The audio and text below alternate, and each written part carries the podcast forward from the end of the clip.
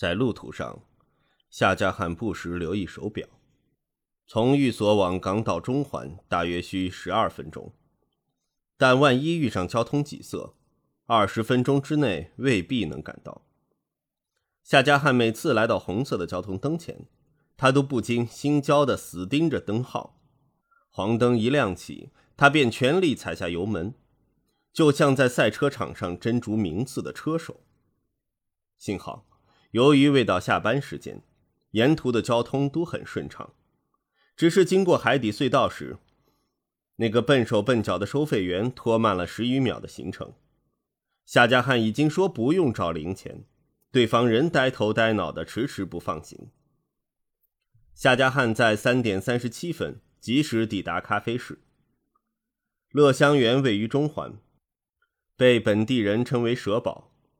这间咖啡室每天下午茶时间，便会挤满从中环办公室偷偷窜出来蛇王喝咖啡奶茶的白领，所以有“蛇堡”之名。夏家汉到埠时，正好遇上下午茶时段，整间咖啡室所有桌子都有客人，令他有点不知所措。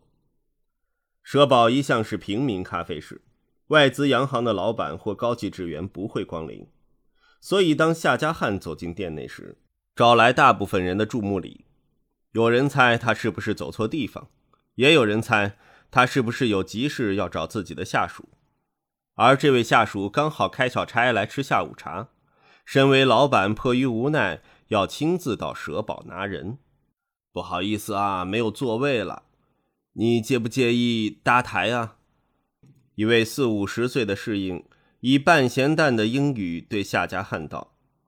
这位侍应想告诉夏家汉没有空桌，问他介不介意跟其他客人拼桌，只是他不知道用英语怎样说，只好嘴上说广东话，再比手画脚示意夏家汉坐在空位上。夏家汉本来想随便坐下，但他忽然瞥见认识的面孔，关振铎和老徐坐在一个四人卡位上，他借故走近，装作搭台，坐在关振铎身旁。关振铎正单手拿起一份对折两次的报纸，摆出读报的样子，而老徐则是双手交叠胸前，装出打瞌睡的姿势。这些正是蛇堡一众蛇王的惯常模样。没有人会怀疑他们是警察。虽然夏家汉刚才拼命赶到这儿，但论飙车技术，他不及年纪轻轻的阿麦。关振铎。比他早几分钟到步。关振铎和老徐没作声，继续本来的动作，只白了夏家汉一眼，就像在说：“怎么会有个翻鬼佬来搭台？”夏家汉也没有主动说话，只是依照绑匪的指示，向侍应点了一杯热奶茶。乐香园的奶茶远近驰名，所以才会招来大量偷懒的白领光顾。可是夏家汉现在没有任何心情细心品尝，他夹了一口，便坐在座位上四处张望，等待接头的犯人。他看着手表，分针一点一点往四十分的刻度靠过去。当指针快要到达四十分时，那个四五十岁、操着半咸淡英语的侍应走进夏家汉。有 Mister 哈。Telephone，侍应再次比手画脚，示意有电话找夏家汉。夏家汉觉得奇怪，但抓住赎金公文袋走到电话旁，电话在柜台旁，话筒搁在电话机上，附近没有人。喂，他小心翼翼的拾起话筒说：“你准时到达。”又是那个可恨的男人。你快点现身！我不要钱，我只要我的儿子。你依照我的指示，很快便见到他了。男人淡然的说：“现在，你到附近找一家金饰店，将七万元换成黄金。”黄金？夏家汉讶异的反问：“对，黄金。今天的金价大约是一两九百元，我给你打个折。”你给我买七十五两吧，鱼头就不用给我了。不同于欧美使用金衡制盎司和金衡磅，香港买卖黄金习惯使用金衡两，一两等于十钱，一钱约三点七五公克，七十五两黄金便是六万七千元左右。你把钞票换成十五条五两重金条，然后开车到西环坚尼地城游泳池，到游泳池餐厅点一杯咖啡。等候下一道指令。男人继续说：“西环坚尼地城游泳池，对，别要重复。给你半个钟头，四点十五分之前要办妥事情，并且到达目的地。你会带亚凡到那儿吗？”夏家汉的话没法传出去，因为对方早一步挂线。钞票号码能够记下，追查来源。但黄金不能，有必要时可以将金条熔掉。犯人要脱手，比钞票容易得多。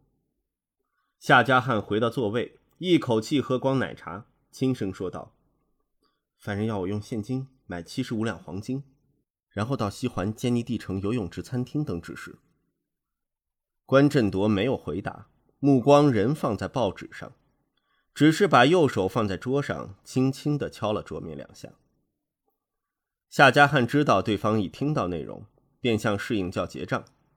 付款后，抓住公文袋离开咖啡室。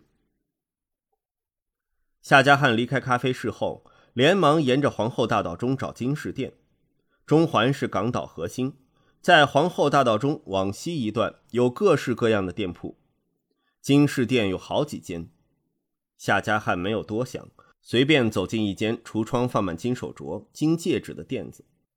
店员看到有外国人光顾，展现出殷勤的态度。虽然今天本地华人在地位和财富上已经差不多赶上外国人，但洋人等于富人的想法，在老一辈的市民中仍是根深蒂固的印象。欢迎，请问我有什么能够帮到先生您？头顶半秃、架着一副眼镜的店员，英语口音虽然不纯，但总算流利。黄金，我要买金条。夏家汉一口气说：“是要买来保值吗？这个时间买金最好了。请问要买多少啊？”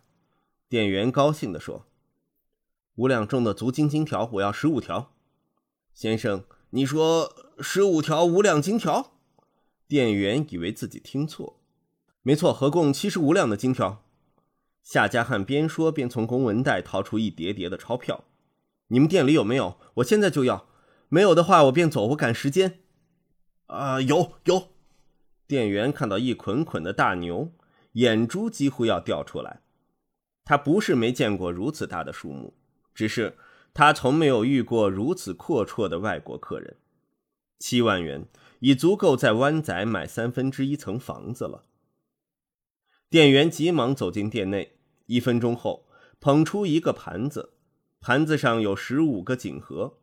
店员逐一打开，每个盒子里都有一片黄澄澄的金块，金块上刻着重量和编号。盒内还有金块生产商的证书。先生，我们有天平，你可以逐一检查金条。店员将金块放在他面前。不用了，盒子我都不要，给我金块就好。价钱方面，今天本店黄金卖出价是每钱八十八元，合共呃六万六千元。店员毕恭毕敬地指向柜台上的一个立牌，上面写着“公定不二价，足金每钱八十八元”。再在算盘上迅速记了一下总额。请问是付现金吗？夏家汉将七叠钞票推到店员面前，像是责怪对方问了多余的问题。我想先检查一下钞票，麻烦您等一下。店员怕惹对方不高兴，谦卑地说：“快点。”夏家汉边说边看手表，从中环到西环不用十分钟车程，时间上应该比刚才宽裕。店员逐一检查钞票，由于大部分钞票都是号码相连的新钞，点算和检查过程比他想象中轻松。两分钟后。他已点算好六万六千元，这儿是余款。我现在开一张收据给您。单据便，先生，单据还是保留一份比较好，以免将来有什么争议。店员猜到夏家汉的心意，边说边开单。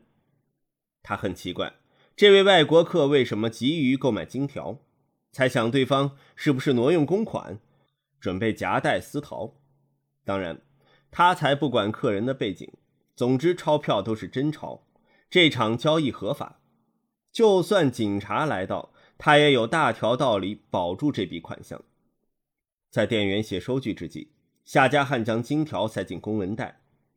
五两重的金条尺寸就像一块有点长的橡皮擦，A4 大小的公文袋乘十五块橡皮擦绰绰有余。